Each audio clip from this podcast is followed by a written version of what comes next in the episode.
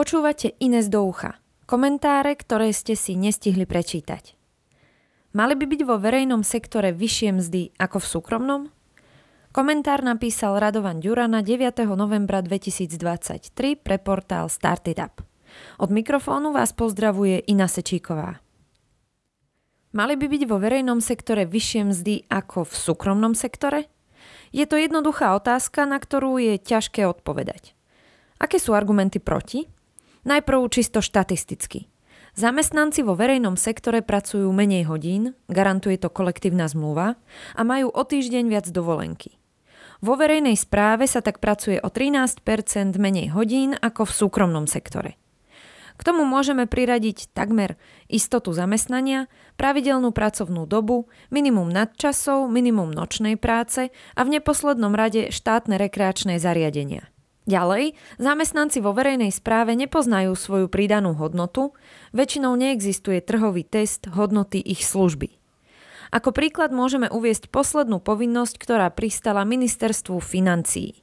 Každý mesiac produkovať report o cenách potravín a keď dôjde k výraznému nárastu, povinnosť navrhnúť opatrenia.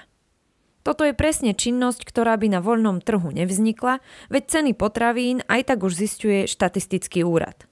Pridaná hodnota týchto reportov sa bude blížiť väčšinu času k nule. Ako by mali byť zaplatení títo zamestnanci? Štát k tomu pristupuje tabuľkovo.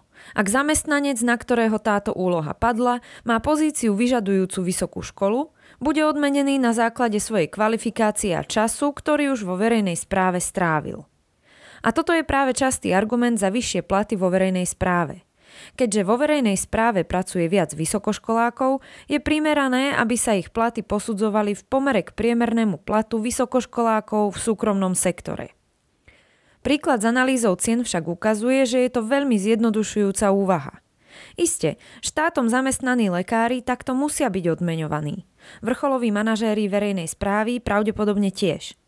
A potom sú to 10 000 úradníckych pozícií, kde o pridanej hodnote vysokoškolského vzdelania toho veľa povedať nevieme.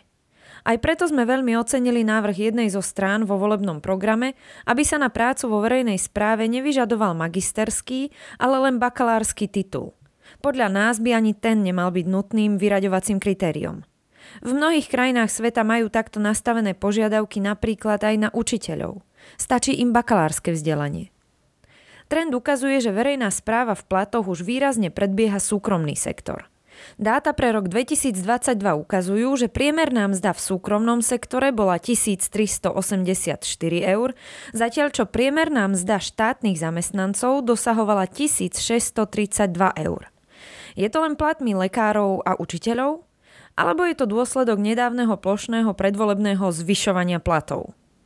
Potrebujeme to vedieť. Chýba nám analýza platov vo verejnom sektore, ktorá by zahŕňala ich prudký rast v rokoch 2018 až 2019, zavedenie platových automatov a podobne. Aby sa nestalo to, že verejná správa odčerpáva kvalitných ľudí zo súkromného sektora a zamestnáva ich napríklad na prípravu reportov o cenách potravín. Je pritom pravdepodobné, že už dnes sa to deje. Slovensko má najvyššie výdavky na kompenzácie zamestnancov štátu v porovnaní krajín V4, a to na úrovni 10,6% HDP, údaj za rok 2022. Priemer Európskej únie je 10,1% HDP. Zaujímavé porovnanie je s príjmami štátu. Tie dosiahli minulý rok 40,2% HDP.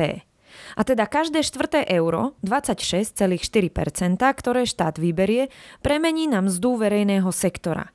Napríklad v takom Poľsku je to 24%. V roku 2018 malo z krajín V4 len Maďarsko vyšší podiel zamestnancov verejnej správy v ekonomike ako Slovenská republika. Dnes reálne Slovensko vynakladá o 0,5% HDP na mzdy viac, ako by vynakladalo pri priemernej hodnote ostatných krajín V4. Získavajú za to obyvatelia Slovenska kvalitnejšie verejné služby?